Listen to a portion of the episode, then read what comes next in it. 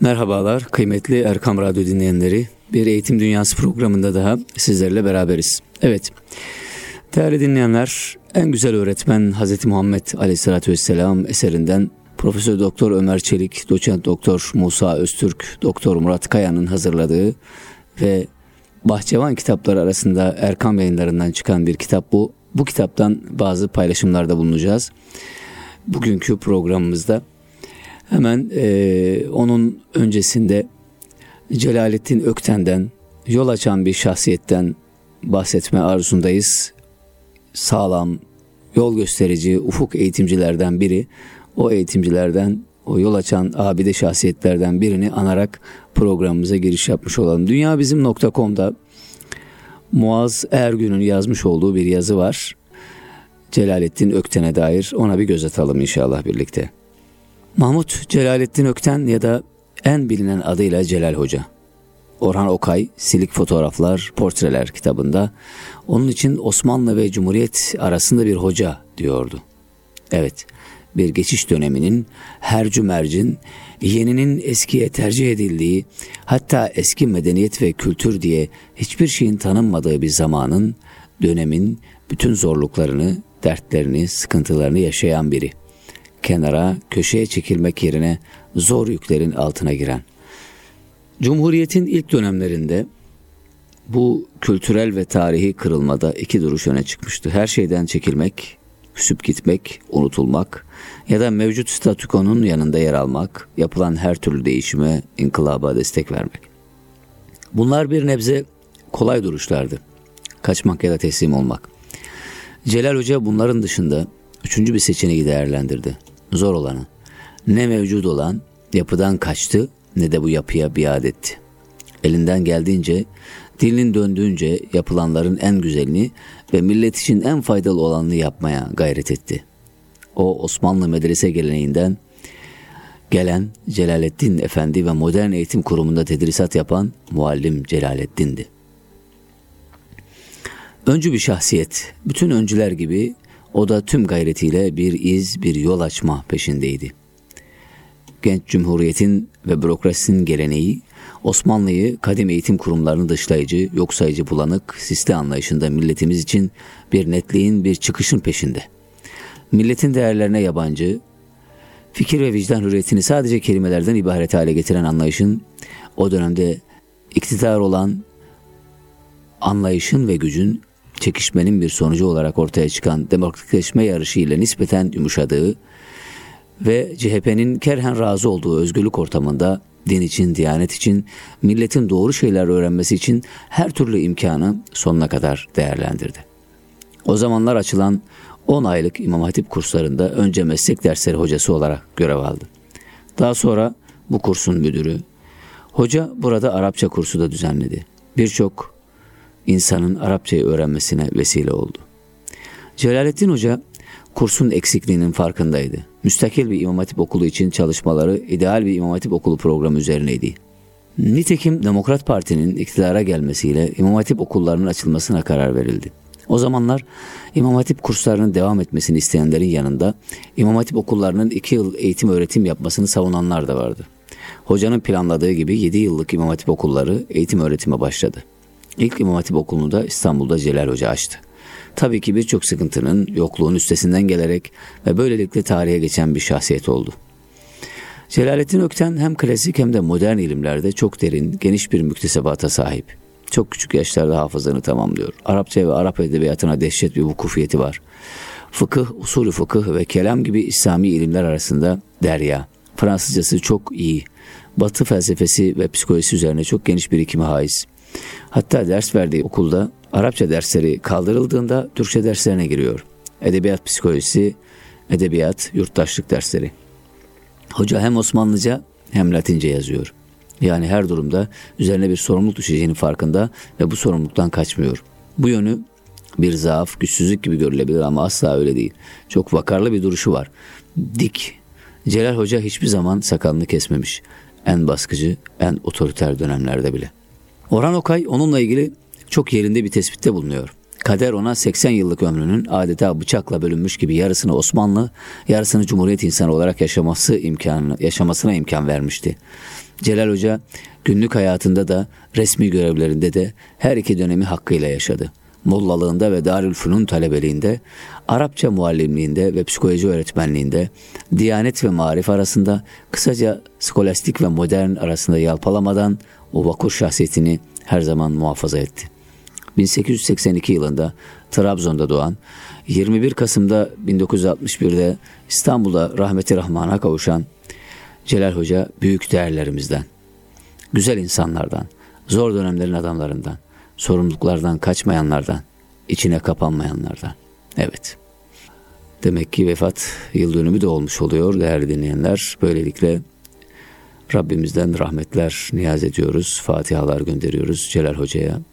Yol açan, ufuk açan önemli isimlerden biri. Evet kıymetli dinleyenler en güzel öğretmen Hazreti Muhammed. Geçen programımızda da bu konuyla ilgili Osman Nuri Topbaş Hoca Efendi'nin kaleme aldığı bir yazıdan örnekler vermiştik. İyi öğretmen, nitelikli, kaliteli öğretmen nasıl olur? Bunu Peygamber Efendimiz'e bakarak anlamak ve oradan güzel hikmetler devşirmek mümkün. Bu e, imkanı da o yazıdan e, elde etmiş idik. Şimdi yine elimde güzel bir kitap var. Bu e, alanda yürüyelim istiyorum, devam edelim istiyorum. Efendimizin rehberliği bizim için en önemli kriter, ölçü. Burada Resulullah Aleyhisselatü Vesselam'ın insanlara bir şey üretirken faydalı, tesirli ve meseleyi izaha yardımcı olacak en güzel metotlar kullanılmıştır, metotları kullanmıştır deniliyor. Bu usulleri Resulullah'ın hayatından nakledeceğimiz misallerle takdim etmeye çalışacağız diyor bu üç yazarın hazırlamış olduğu kitapta. Profesör Doktor Ömer Çelik, Doçent Doktor Musa Öztürk, Doktor Murat Kaya. Tatbik ederek öğretmesi. Bizzat göstererek öğretmek Efendimizin talim ve terbiye usullerinden biri. Muhatabın meseleyi kolayca anlayıp uygulayabilmesi açısından en faydalı metot budur. Amr bin Şuayb'ın dedesinden rivayetine göre bir adam Fahri Kainat Efendimiz'e gelerek Ya Resulallah abdest nasıl alınır diye sordu. Allah Resulü hemen bir kapla su istedi. Ellerini yüzünü kollarını üçer kez yıkadı. Ardından başını mesetti. İşaret parmaklarını kulaklarına sokarak baş parmaklarıyla kulaklarının dışını, işaret parmaklarıyla da içini mesetti. Sonra da ayaklarını üç kez yıkadı ve işte abdest bu şekilde alınır. Bundan eksik veya fazla yapan kimse yanlış yapmış olur buyurdu. Süleyman bin Bureyde'nin babasından rivayet ettiğine göre bir adam Efendimiz'e namaz vakitlerini sordu. Efendimiz bizimle birlikte şu iki günün namazlarını kıl buyurdu ve ardından birinci gün beş vakit namazı ilk vaktinde, ikinci gün ise son vaktinde kıldırdı. Daha sonra da namaz vakitlerini öğrenmek isteyen şahıs nerede diye sordu. Buradayım ya Resulallah deyince Efendimiz namazlar bu gördüğün vakitler arasında kılınır buyurdu. Yani bunu baştan anlatması vardı Efendimizin. Öyle bir yol tatbik etmedi ama görerek öğrenmesini, tatbik ederek öğrenmesini sağladı o kişinin.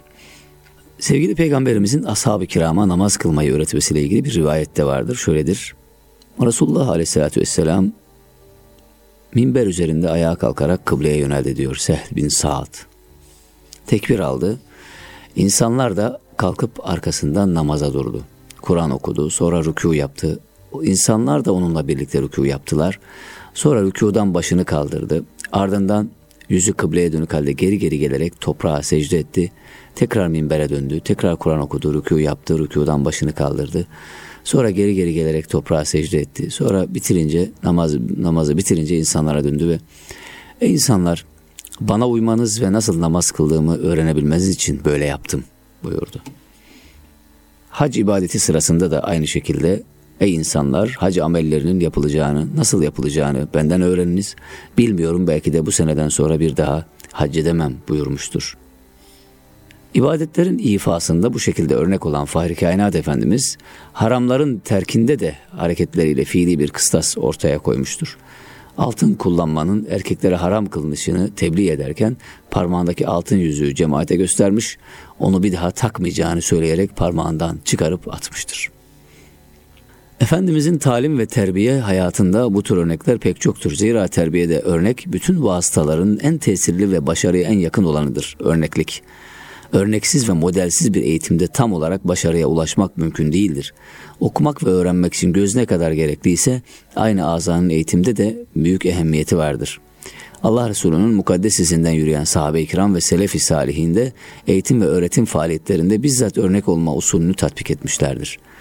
Allah dostlarının hayatlarına baktığımız zaman onların talep talebelerini hep halleriyle ve örnek davranışlarıyla terbiye ettiklerini, yapılması gerekenleri herkesten önce fazlasıyla yaptıklarını, her türlü yasaktan şiddetle kaçındıklarını müşahede ederiz. Bugün İslam'ı insanlara tebliğ ve talim vazifesi olanların örnek olma düsturunu hizmetlerinin mihveri yapmaları zaruridir. Talim ve terbiyede basitten zora doğru gitmesi. İnsan nasıl aşama aşama olarak yaratılıyorsa eğitimi de aynı şekilde olmalıdır. Cenab-ı Hak bu hususta temasta şöyle buyuruyor.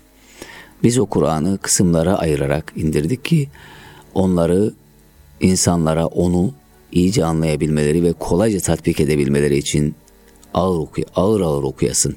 İsra suresi 106. Gerçekten de Kur'an'ın inzali, indirildiği toplumun kalbi ve ruhi seviyesine ve bu seviyenin zamanla kaydettiği yükselişe muvazi bir tesir, bir seyir takip etmiştir. Kur'an-ı Kerim'de muallimlerin insanların eğitimiyle alakalı uygulamaları gereken düsturlara da işaret edilmektedir. Cenab-ı Hak şöyle buyuruyor. Öğretmekte ve okuyup okutmakta olduğunuz kitap sayesinde Rabbaniler olunuz. Buhari, İbn Abbas'tan bu kelimenin tefsiriyle ilgili alim ve fakih olan Rabbaniler olun açıklamasını naklettikten sonra şu ifadelere yer verir. Rabbani alim, insanlara büyük ilimlerden önce küçük ilimleri öğreten kimsedir. İlmin küçüğünden maksat meseleleri açık ve kolay ola, büyüğünden maksat da meseleleri ince ve zor anlaşılanıdır. Bu sebeple Rabbani alim Hz. Peygamber'in uygulamalarında olduğu gibi insanlara mevzuları basitten zora, ön bilgiden gayeye, müşahhastan mücerrete yani somuttan soyuta doğru hareket ederek öğretir. Daha rahat anlamaları, zihinlerine iyice yerleştirilebilmeleri için öğretirken ehem mühim sıralaması yapar. Cüneyt bin Abdullah şöyle anlatır. Biz Nebi Muhterem'in yanında bulunan ergenlik çağında bir grup gençtik. Kur'an'ı öğrenmeden evvel imanı öğrendik. Daha sonra Kur'an'ı öğrendik de onun sayesinde imanımız arttı.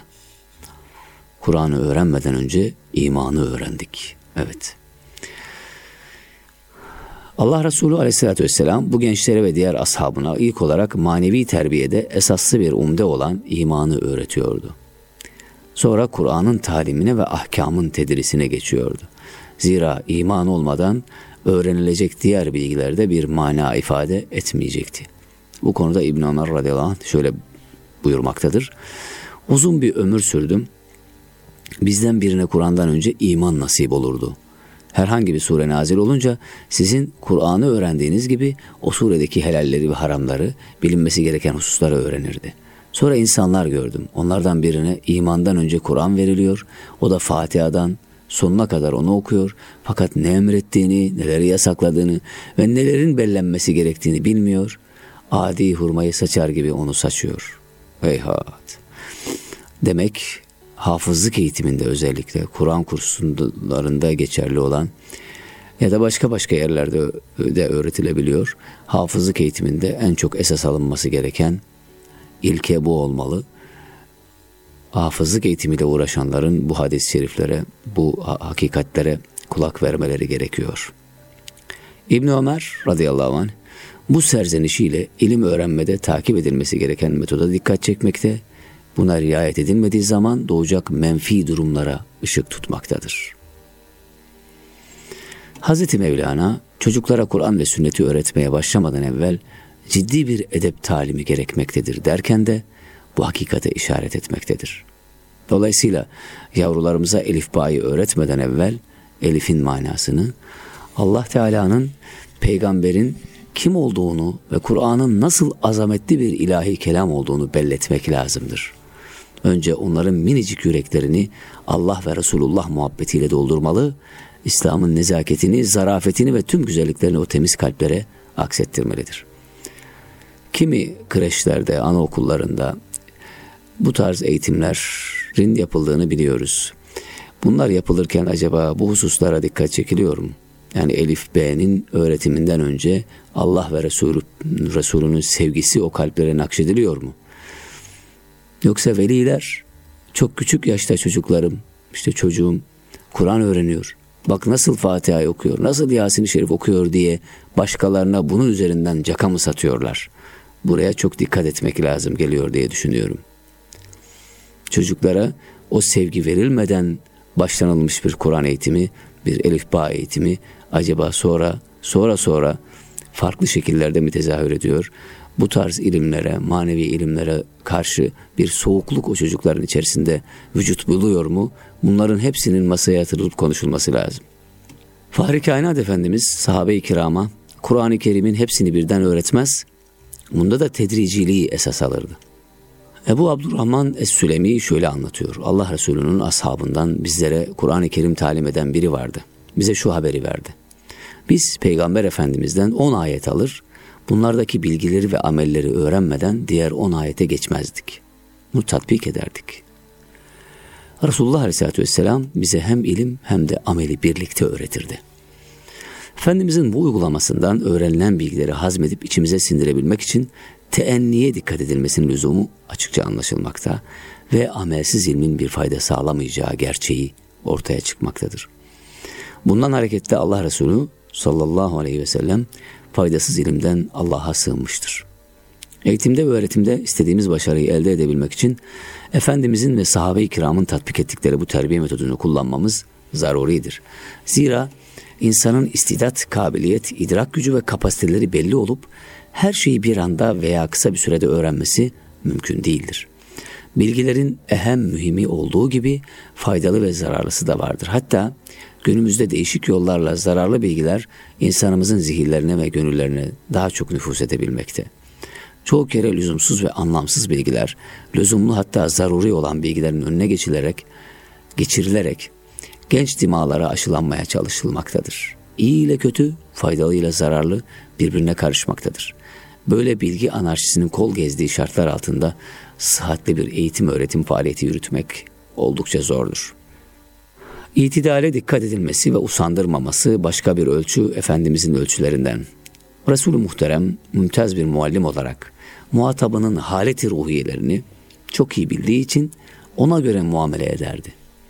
İtidali asla elden bırakmaz, onları bıktırıp usandırmamak, ilim tahsiline istek ve iştiyaklarını muhafaza için her zaman sohbet etmez, müsait oldukları zamanları kollardı. Nitekim Allah Resulü şu hadisleriyle de bu tavrın peygamber metodu olduğunu bildirmiştir. Hal ve gidişi iyi olmak ve itidal peygamberliğin 24 cüzünden biridir. Dersin muhtevası ve işleniş tarzı da itidal üzere talebeyi usandırmayacak, bilakis sürekli canlı tutacak tarzda olmalıdır. Ebu Seleme'nin anlattığına göre Resulullah Aleyhisselatü Vesselam'ın ashabı ne itidalden sapan ne de tembellik eden kimselerdi. Sohbet meclislerinde yeri geldiğinde şiir okur ve cahiliye devrindeki hatıralarını anlatırlardı. Evet. Ebu Bekir Es-Sakafi'nin bildirdiğine göre onlar biraz Kur'an, biraz da şiir okurlardı.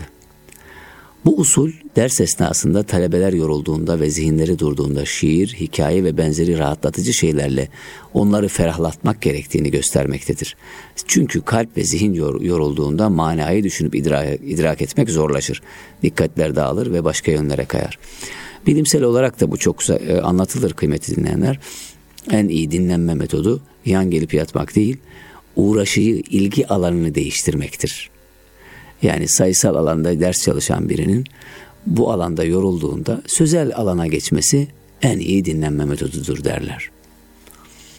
İbn Abbas radıyallahu anh talebeleriyle birlikte oturduğunda onlara bir müddet hadis-i şerif nakleder. Sonra iştahımızı açın. Yani latife yapın, şiir okuyun. Muhakkak ki ruh da bedenlerin usanması gibi usanır der. Ve Arapların darbe meselelerini anlatmaya başlardı. Yani kısa kısa hikayeciklerle biraz daha talebeyi dinlendirmek. Sonra yine derse döner ve bunu ihtiyaç duydukça defalarca tekrarlardı İbn Abbas. Hoca ve mürebbi bir nakış ustasıdır. Talebe de o nakışın beyaz satıdır. İşlemedeki hata sata değil, nakkaşa aittir. Dolayısıyla nakkaş hatayı kendisinde aramalı ve devamlı olarak kendisini düzeltmelidir. Hasılı, tanzim edilen eğitim sistemlerinde yapılan müfredat programlarında insanın haleti ruhiyesi ve onun sahip olduğu muhtelif zafiyetler nazar itibara alınmalı, ders saatleri, dersin işleniş tarzı, teneffüs ve tatiller buna göre tanzim edilmeli. Zira eğitim ve öğretim bir süreç işi. Uzun zaman sabır ve gayret ister. İlmen terakkinin en büyük manisi bıkmak ve usanmaktır. Bu problemleri aşmanın yegane yolu da şüphesiz en güzel örnek üsve-i hasene olan Efendimizin nurlu irşatlarından azami derecede istifade etmektir. Muhataplarına değer vermesi de Efendimizin eğitim ilkelerinden biri. Allah Resulü mahlukata Cenab-ı Hakk'ın nazarıyla baktığı için tabii olarak onları seviyor ve her birine gerekli değeri veriyordu. Merhamet çağlayan Efendimiz kendisine inanıp tabi olan müminlere dua ettiği gibi azılı kafirlerin hidayeti içinde gece gündüz çırpınıyor ve dua ediyordu. Hatta Yüce Rabbinden zaman zaman kendisine Resulüm onlar inanıp mümin kimseler olmayacaklar diye neredeyse kendini helak edeceksin şeklinde ikaz ediliyordu. Sevgili peygamberimiz her ne sebeple olursa olsun muhatap olduğu insanlara kadın erkek genç ihtiyar demeden mutlaka değer verirdi. Onlara hep gönüllerini ferahlatacak, kendilerine olan güveni artıracak konuşmalar yapardı. Zira muhataba değer vermek onu kazanmanın ilk adımıdır. Hazreti Enes'in haber verdiğine göre Resulullah Efendimiz Aleyhisselatü Vesselam bir kimseye rastladığı zaman onunla konuşur, o kişi ayrılmadıkça da yüzünü ondan çevirmezdi. Çok önemli bir iletişim kuralı kıymetli dinleyenler. Yüzün yüze değmesi, yüzün yüze inikası, muhatabiyeti. Yani çevremizdeki insanlar içerisinde, idareciler içerisinde, öğretmenler içerisinde elbette ki bu zafiyeti ortaya koyanlar var. Konuşurken yüzüne bakmayan, gözlerin içine bakmayan, başka şeylerle ilgilenen, özellikle akıllı telefonların çıkmasıyla beraber insanların birbirinin yüzüne bakmaya hasret kaldıkları bir ortamı yaşıyoruz. O yüzden iletişimin en önemli esaslarından birini Efendimiz bize telkin ediyor. Asla o kişi ayrılmadıkça da yüzünü ondan çevirmemesi esası. Musafaha yapsa o kimse elini çekmeden elini çekmezdi. Efendimizin dizlerinin yanında oturan arkadaşların dizlerinden ileri çıktığı da görülmemiştir. Abdullah bin Amr'ın naklettiğine göre Allah Resulü Kabe'yi tavaf ederken müminin Allah katındaki kıymetini ifade sadedinde şöyle buyurmuştur. Sen ne kadar temizsin, kokun da ne güzel. Sen ne yücesin, senin hürmetinde ne büyük. Muhammed'in nefsini elinde tutan Zat-ı Zülcelal'e yemin olsun ki bir müminin Allah katındaki kıymeti senin kıymetinden daha büyüktür. Müminin malının ve kanının hürmeti de böyledir. Biz mümin hakkında sadece hüsnü zanda bulunuruz. Allah'ın kullarını hor ve hakir gören, alaya alan bir söz, Efendimizin mübarek lisanlarından asla varedi olmamıştır. Onun nazarında mümin her haliyle kıymetliydi. Bunun güzel misallerinden biri Ebu Hureyre'nin başından geçen şu hadisedir. Ebu Hureyre bir gün Medine sokaklarından birinde Resulullah Efendimizle karşılaşır. Gusül abdesti alması icap ettiği için Efendimizin nazarından gizlenerek gidip gusleder ve geri döner. Gelince Peygamber Efendimiz ya Ebu Hureyre neredeydin diye sorar. Ebu Hureyre de necistim bu halimle sizinle beraber olmak istemedim dedi. Allah Resulü Allah'ı tenzih ederim Müslüman asla necis olmaz buyurdu. Hadisimizden anlaşıldığına göre bir mümin cünüp olsa bile değerinden herhangi bir şey yitirmemektedir. Böylece bu değeri de ortaya koymuş oluyor Efendimiz. Fahri Kainat Efendimizin muhataplarına değer vermesini belli başlı konular altında tetkik edecek olursak şu tasdimi yapmak mümkün. Hususi alaka göstermesi, iltifat etmesi. Efendimiz muhataplarının durumuna ve sahip oldukları kabiliyetlere göre alaka gösterir. İltifatta bulunurdu. Bu husus, bu hususi alakalar ashabını yönlendirmede ve onlara belli bir şahsiyet kazandırmada çok tesirli olmuştur. Amr bin Talip anlatıyor. Resulullah'a aleyhissalatü vesselama ganimet malı getirilmişti. Onu hemen taksim edip dağıttı. Ancak bunu yaparken ashabının bir kısmına verdi bir kısmına vermedi. Daha sonra pay verilmeyen kimselerin bu usta dedikodu yapmaları üzerine Efendimiz Allah'a hamd ve sena ettikten sonra şöyle buyurdu. Vallahi bazen birine verip diğerine vermediğim olabilir. Ancak vermediğim nazarımda verdiğimden daha çok sevgiye mazhardır. Ben bir kısım insanlara kalplerinde gördüğüm sabırsızlık ve hırs sebebiyle mal veririm. Bir kısmına da Allah Teala'nın kalplerine koymuş bulunduğu gönül zenginliği ve hayır sebebiyle vermem. İşte bunlardan biri Amr bin Talip'tir buyurdular. Ne güzel bir izah değil mi değerli dinleyenler? Pay verilmeyen kimseye niçin pay verilmediğini ifade bu kadar nazik, bu kadar zarif ifade edilebilir. Bize müthiş dersler var burada. Vermediysem, pay vermediysem diyor. Allah Teala Teala'nın kalplerine koymuş bulunduğu gönül zenginliği ve hayır sebebiyle onlara vermiyorum. Amr devamla der ki vallahi Resulullah'ın aleyhissalatü vesselam hakkımda buyurduğu bu iltifatına karşılık kızıl develerim olsaydı bu kadar sevinmezdim. Amr bin Talib'in masar olduğu böyle bir iltifata toplu olarak Ensar-ı Kiram da bir keresinden ayrı olmuş ve Peygamberler Sultan'ın hususi iltifatının ve alakasının manevi hazını yaşamışlardır. Hazreti Enes anlatıyor, Peygamberimiz Huneyn gününde çok ganimet elde etti. Bunları muhacirler ve tulaka yani fetih sonrasında affedilip serbest bırakılan Mekkeliler arasında taksim etti. Ancak Ensar'a bir şey vermedi. Ensarsa serzenişte bulunarak sıkıntı olunca biz çağrılıyoruz fakat ganimet bizden başkasına veriliyor dediler. Bu sözler Efendimizin kulağına ulaşınca hemen Ensar'ı topladı ve ey Ensar cemaati herkes dünyalıkla dönerken siz Muhammed ile dönmekten evinizde onunla beraber olmaktan razı ve memnun değil misiniz dedi. Onlara daha hayırlı şeyi haber verdi. Onunla dönenlerden olalım inşallah. Ensar elbette ey Allah'ın Resulü razıyız dediler. Daha sonra Allah Resulü konuşmasına şöyle devam etti. İnsanlar bir vadiye yürüseler, Ensar da başka bir vadiye yürüse ben Ensar'ın tarafında giderim. Efendimiz muhatabına sahip olduğu güzel hasletleri ve faziletleri zikrederek iltifatta bulunur.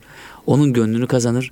Böylece ya hidayetine veya İslami hakikatleri öğrenmesine vesile olurdu tevdi ettiği işi başarıyla yapan ashabına daha çok değer verir ve onlara olan takdir hislerini muhtelif şekillerde ifade ederdi. Efendimiz Beni Feraze'ye gönderdiği askeri birliğin başına Zeyd bin Harise'yi tayin etmişti. Sefer başarıyla tamamlanıp mücahitler Medine'ye döndüklerinde Zeyd gidip Efendimizin kapısını çaldı. Peygamberimiz Zeyd'i karşıladı, kucaklayıp alnından öptükten sonra ne yaptıklarını sordu. Zeyd de Allah Teala'nın lütfettiği inayeti ve nusreti Efendimiz'e haber verdi. Efendimizin eğitim metotları üzerinde duruyorduk. Devam edeceğiz ama onun öncesinde İGEDER'in birkaç faaliyetinden bahsetmek isterim. İstanbul Gönül Eğitimciler Derneği geçen yıl iz bırakan eğitimciler etkinliğinde Nurettin Topçu'yu anmıştı. Bu yıl Mahir İz'i konuk ediyor. Mahir İz üzerine bir çalışma gerçekleştirilecek. Önemli katılımcılar var. 30 Kasım 2014 Pazar günü haftaya saat 1 ile 5 arasında Bağlarbaşı Kongre ve Kültür Merkezi'nde gerçekleştirilecek programa katılımcılar Profesör Doktor Mustafa Uzun, Profesör Doktor Uğur Derman. İki hocamız da Mahir İz'in talebelerinden önemli isim isimler. Bu isimler e, Mahir İz'in e, şahsi, edebi, içtimai ve mesleki hatıralar bağlamında e, eğitimde Mahir İz modeli üzerinde duracaklar. Mahir İz'i anlatacaklar, ondan hatıralar nakledecekler değerli dinleyenler. Mahir İz biz eğitimciler açısından önemli bir örnek, bir misal. Bu nedenle eğitimcilerimizi, eğitimle ilgilileri e, Mahir İz programına bekliyor. İGEDER temsilcileri, mensupları. Şöyle denilmiş sitede İGEDER olarak bu yılda aynı program çerçevesinde birçok eğitimci yazar ve akademisyenin yetişmesinde emeği geçen merhum muallim ve fikir adamı Mahiriz'in vefatının 40. yılında anıyoruz. Allah'ın ve Resulünün istediği Müslüman cami içinde anlaşılmaz diyor Mahiriz. Cami cemaati ve Arafat'taki cemaat Allah'ın binbir emrinden sadece ikisini yerine getirendir. Müslümanın hakiki ölçüsü cami dışındaki muamelatından işlerinden meydana çıkar sözüyle bulunduğu tüm ortamlarda dinimizi hal ve kaleli anlatabilmeyi başarmış bir şahsiyet olan Mahiriz hocamız güzel ahlakıyla öğrencileri ve çevresine her daim örnek olmuştur. Hocamızı şahsi, edebi, içtimai ve mesleki hatıraları bağlamında tanımayı ve tanıtmayı hedeflediğimiz programımız Profesör Doktor Mustafa Uzun, Profesör Doktor Uğur Derman hocalarımızın da katılımlarıyla 30 Kasım 2014 Pazar günü Bağlarbaşı Kongre ve Kültür Merkezi'nde gerçekleştirilecektir. Tüm dostlarımız davetlidir deniliyor. Biz de böylece bu davete sizleri de dahil ediyoruz. Sizleri de bu davete ortak ediyoruz kıymetli dinleyenler. Efendim İGEDER'in yine farklı bir yine bu öğretmenler haftası öğretmenler günü çerçevesinde alternatif programları sürüyor. Bu programların bir başkası da kabir ziyaretleri gençlikten geçmişe vefa başlığı altında yürütülüyor. Geçen yıl önemli isimler yine kabir başlarında önemli eğitimciler ziyaret edilmişti. Bu yıl Mahir İz ve Selçuk Eraydın hocaların kabrinde, kabri başında bir anma gerçekleştirilecek. Bu e, programımızda değerli dinleyenler Selçuk Eraydın ve Mahir İz'in anılması programı da e, yarın gerçekleştirilecek ve yarın program inşallah saat 15'te gerçekleştirilecek. Mahir İz hocamızın ve e, Selçuk Eraydın hocaları e, kabirleri başında bir anma gerçekleştirilecek. Hem onların e, yaptıkları, onların eğitime kattıkları, insanımıza kattıkları üzerinde kabir, kabirleri başında kısa bir konuşma yapılacak. Hem de onlara fatihalar gönderilecek. Tekrar etmiş olalım.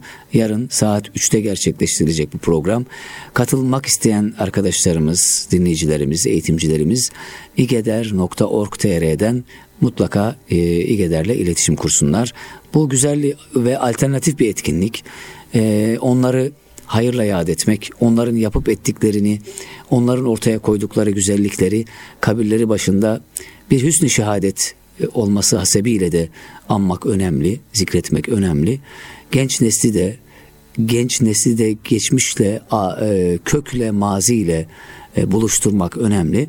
Bu faaliyeti de gençlikten geçmişe vefa başlığı altında İGEDER yürütüyor.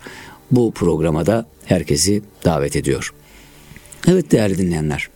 Efendimizin eğitim ölçüleri üzerinde duruyorduk. Devam edelim. Resulullah Aleyhisselatü Vesselam'ın nazarında insan olması bakımından herkes eşitti. Bu sebeple herkes ondan layık olduğu ilgiyi görürdü.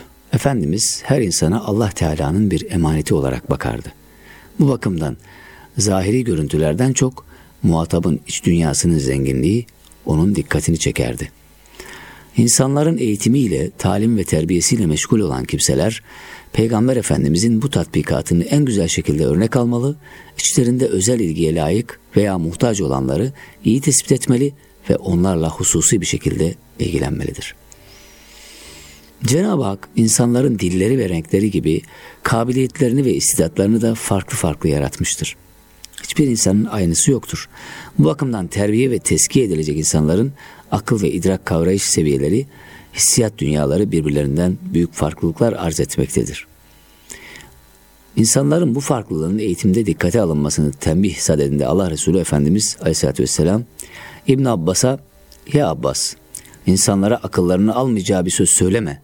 Zira böyle yapman fitneye düşmelerine sebep olur tavsiyesinde bulunmuştur.'' Bu uyarıdan sonra İbn Abbas Hazretleri bir topluluğa herhangi bir hususu izah ederken bazı şeyleri imalı olarak anlatırdı. Bu sebeple Hazreti Ali insanlara anladıkları şeyleri söyleyin, anlamadıkları da bırakın. Siz Allah ve Resulünün yalanlanmasını ister misiniz demektedir. Allah Resulü'nün terbiye ve teskiye faaliyetlerinde bu kaideyi tesirli bir şekilde tatbik ettiği ve pek güzel numuneler sergilediği müşahede edilir. Efendimiz konuşurken, sohbet ederken dinleyenlerin ve soru soranların seviyelerine son derece dikkat ederdi. Herkese anlayışına göre hitap ederdi. Öğrenmeye yeni başlamış olanların durumlarını göz önünde bulundurur, daha ileri seviyeye gelmiş olanlara öğrettiklerini onlara öğretmezdi. Herkesin isteğine, onu ilgilendiren kısmı ve ihtiyacı kadarıyla mukabelede bulunurdu. Abdullah bin Amr'ın bildirdiğine göre bir adam Peygamber Efendimizin yanına gelerek hicret ve cihad etmek üzere sana biat ediyorum. Bunların sevabını Allah'tan dilerim dedi. Efendimiz anandan ve babandan hayatta olanlar var mı diye sordu. Evet her ikisi de hayatta dedi. Efendimiz de Allah'tan sevap kazanmak istiyorsun değil mi diye sordu. Adam evet deyince ana ve babanın yanına dön onlara iyi bak diye buyurdu. Fahri Kainat Efendimiz hicrete ve cihada o kadar ehemmiyet vermesini ve ümmetini buna teşvik buyurmasına rağmen sual soran kişinin hususi durumunu nazara dikkate alarak bu kimsenin annesine ve babasına hizmet etmesinin hicretten ve cihattan daha önemli olduğunu bildirmiştir. Efendimizin bir bedevi ile arasında geçen şu hadise de ne güzel bir misaldir. Ebu Hureyre'nin anlattığına göre bedevinin biri Nebi Aleyhisselatü Vesselam'a geldi ve Ey Allah'ın Resulü bana işlediğim takdirde cennete gireceğim bir amel söyle dedi. Efendimiz Allah'a hiçbir şeyi ortak koşmaksızın kulluk edersin, farz olan namazları kılarsın, yine farz olan zekatı verirsin ve Ramazan orucunu tutarsın buyurdu. Bedevi canım kudret elinde olan Allah'a yemin ederim ki bu söylediklerine hiçbir şey ilave etmem dedi. Adam dönüp gidince Efendimiz Aleyhisselatü Vesselam cennetlik birini görmek kimi sevindirirse şu kimseye baksın buyurdu. Burada Bedevi'nin seviyesi ve sergilediği tavır karşısında Efendimizin yaklaşım tarzı ve uyguladığı öğretim metodu dikkat çekiyor. Efendimiz Bedevi'nin son sözüne karşılık mesela bu dini bir meseledir bunu yaparım bunu yapmam demek olmaz daha dikkatli o şekilde bir karşılık da verebilirdi. Fakat Allah Resulü böyle yapmamış onun idrak seviyesini hesaba katmış hatta onun dediğini yaptığı takdirde cennete gireceğini müjdelemiştir. Muhataba göre, muhatabın seviyesine göre cevap vermek, seviyeye göre ilim öğretmek çok önemli. Efendimiz herkese ihtiyacı olanı ve henüz öğrenmediği İslam'ın temel rükunlarından birini yahut tatbike iştiyaklı olduğu bir hususu veya soru sorana uygun olan şeyi söylemiştir. İhsanda ve ikramda bulunması da onun eğitim metotlarından biriydi. İnsan fıtratı itibariyle menfaatine düşkündür. Yaptığı her faaliyette ve teşebbüs ettiği her işte öncelikle kendi çıkarını düşünür. O bir ömür boyu bedenin zaruri olan ve olmayan ihtiyaçlarını karşılama gayreti içindedir. Menfaat umduğu her şeye hırsla sarılır, yoruluncaya kadar onların peşinde koşturur. Yüce Rabbimiz insan haleti ruhiyesinin bu hakikatini şöyle beyan buyurmaktadır. Gerçekten insan pek hırslı ve sabırsız yaratılmıştır. Kendisine fenalık dokunduğunda sızlanır, feryat eder, ona imkan verildiğinde ise cimrileşir, pinti kesilir. Gerçekten insan dünya malını çok sevdiği için pek katıdır, bu hususta çok cimridir.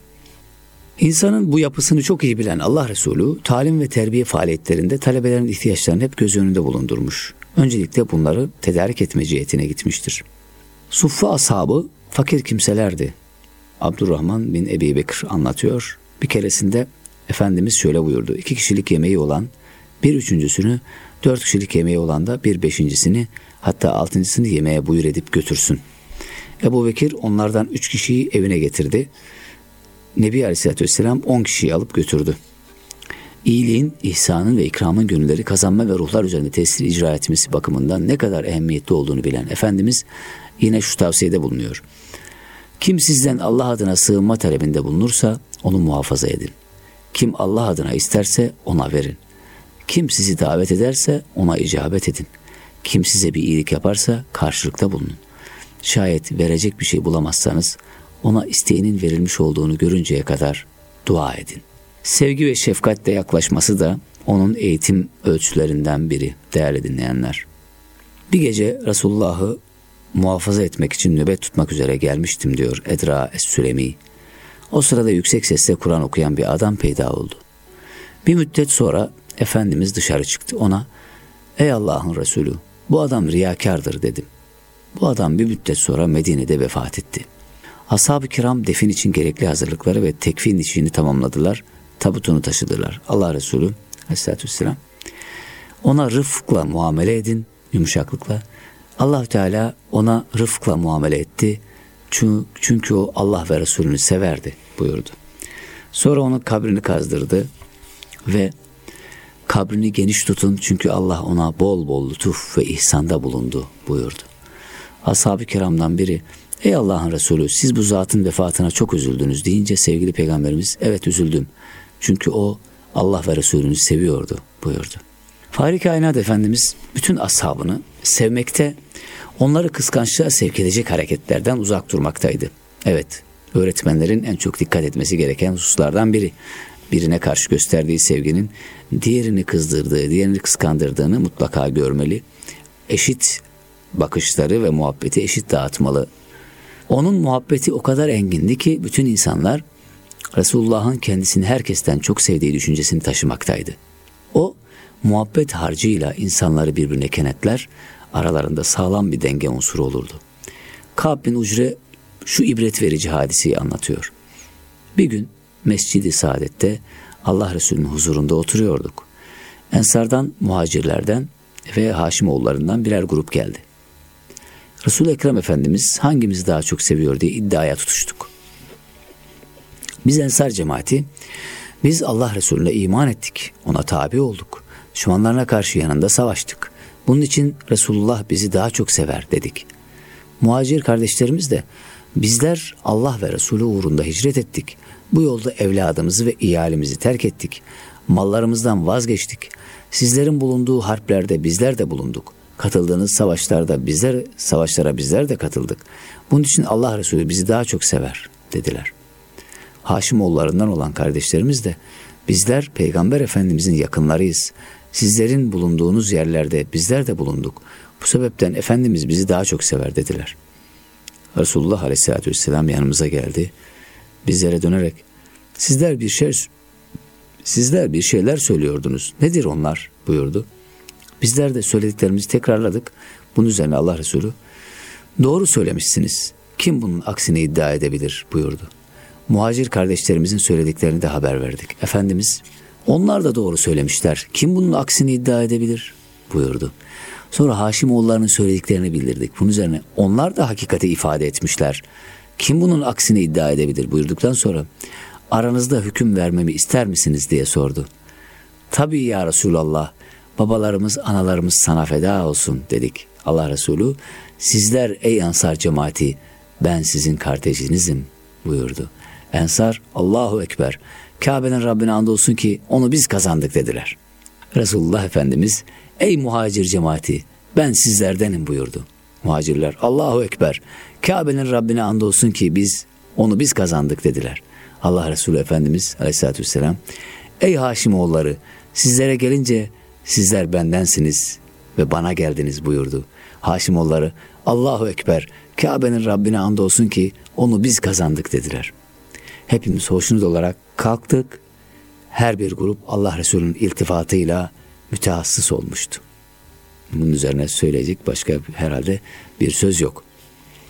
Hadiselere olumlu yaklaşması da Efendimizin eğitim ölçülerinden biri. Fahri Kainat Efendimiz her türlü olayda faili mutlakın Cenab-ı Hak olduğuna yakinen inandığı için hadiselere hep olumlu yaklaşırdı. Onun mümtaz hayatında tıkanıklığın, ümitsizliğin ve çözümsüzlüğün asla yeri yoktu. Uğursuzluğa da inanmazdı. Efendimiz ben kulumun zannı üzereyim. Şayet benim hakkımda hüsnü zan beslerse ben de ona öylece davranırım. Şayet suizan beslerse ona göre karşılık veririm kutsi hadisini esas alan bir hayat telakkisine sahipti. Bu, sebep, bu sebeple Efendimiz mümin kulun durumu ne kadar hayrete şayandır. Bu hadisi şerif çok mühim, mühim. Onun her işi hayırdır. Böylesi bir özellik sadece müminde vardır. Ona bir iyilik gelirse şükreder. Onun için hayırlı olur. Eğer bir musibet dokunursa sabreder. Yine onun için hayırlı olur. Buyurarak ümmetini de hadiseler karşısında müsbet tavır almaya davet ederdi. Efendimizin bu anlayışı hayatın her alanında özellikle terbiyede ve teskiyede çokça müşahede edilmektedir. Enes'ten rivayet edildiğine göre radıyallahu anh, Resulullah Efendimiz aleyhissalatü vesselam şöyle buyurdu. Uğursuzluk yoktur, ben hayra yormayı tercih ederim. Sahabiler, hayra yorma tefeül nedir dediler. Efendimiz, güzel, olumlu sözdür buyurdu. Bugün en çok ihtiyacımız olan şey. Urve bin Amir radıyallahu anh şöyle dedi. Resulullah aleyhissalatü vesselamın huzurunda uğursuzluktan söz edildi. Bunun üzerine en güzeli hayra yormadır. Uğursuzluk hiçbir Müslümanın teşebbüsünden vaz Müslümanı uğursuzluk hiçbir Müslümanı teşebbüsünden vazgeçirmesin.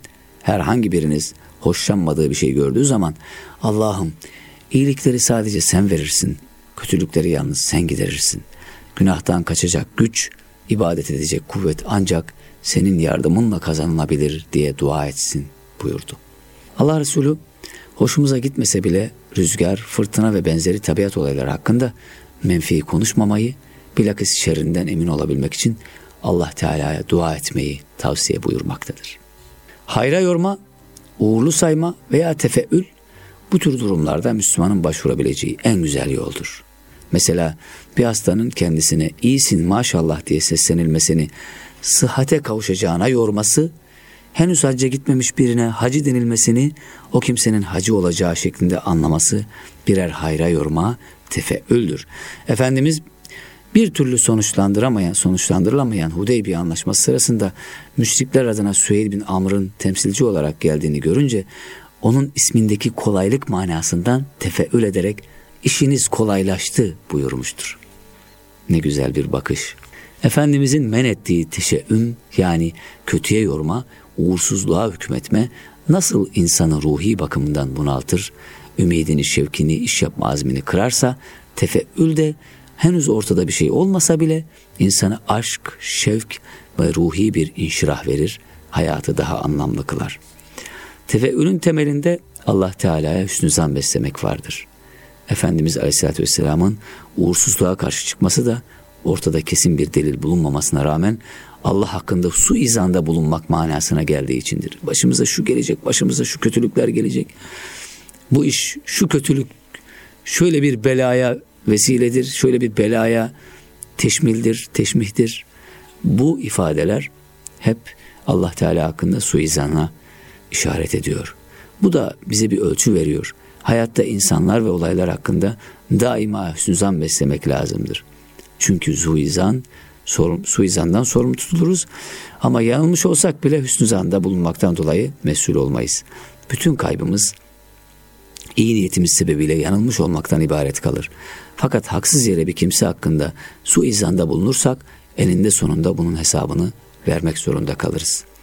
Cenab-ı Hak kulunun zannı üzere olduğuna göre bir bakıma insanın niyetleri ve temennileri de dua mahiyeti arz etmektedir.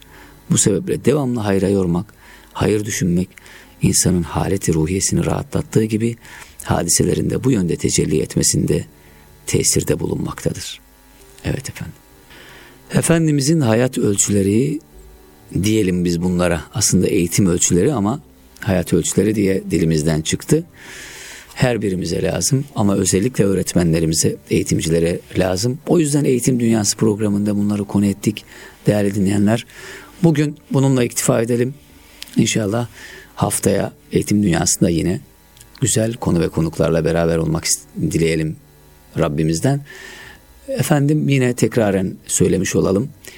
Yarın saat 3'te geçmişten gençlikten geçmişe vefa programı var. İGEDER'in organize ettiği Mahir İz ve Selçuk Eraydın hocalarımız kabri başında anılacak. Katılmak isteyenler igeder.org.tr'den mutlaka İGEDER'deki arkadaşlarımızla iletişim kurabilirler, kursunlar ve bu etkinliğe katılsınlar diyelim. Yine Mahir İz hocamızla ilgili önemli bir program icra edilecek. 30 Kasım'da Bağlarbaşı Kültür Merkezi'nde gerçekleştirilecek program Mustafa Uzun ve Uğur Derman hocalarımızın katılımıyla Mahir İz'i anacağız. O programa da e, davet ediyoruz dinleyenlerimizi. Yine detaylı bilgi, geniş bilgi için igeler.org.tr'den e, bütün bu bilgilere bakılabilir. Haftaya görüşmek dileğiyle. Hoşçakalınız.